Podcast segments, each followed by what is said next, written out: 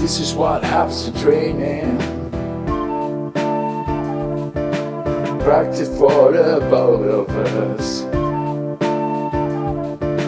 This is what you get from practice. I get to know more of him or her. This is why I'm still losing. Sparring mates or connoisseurs.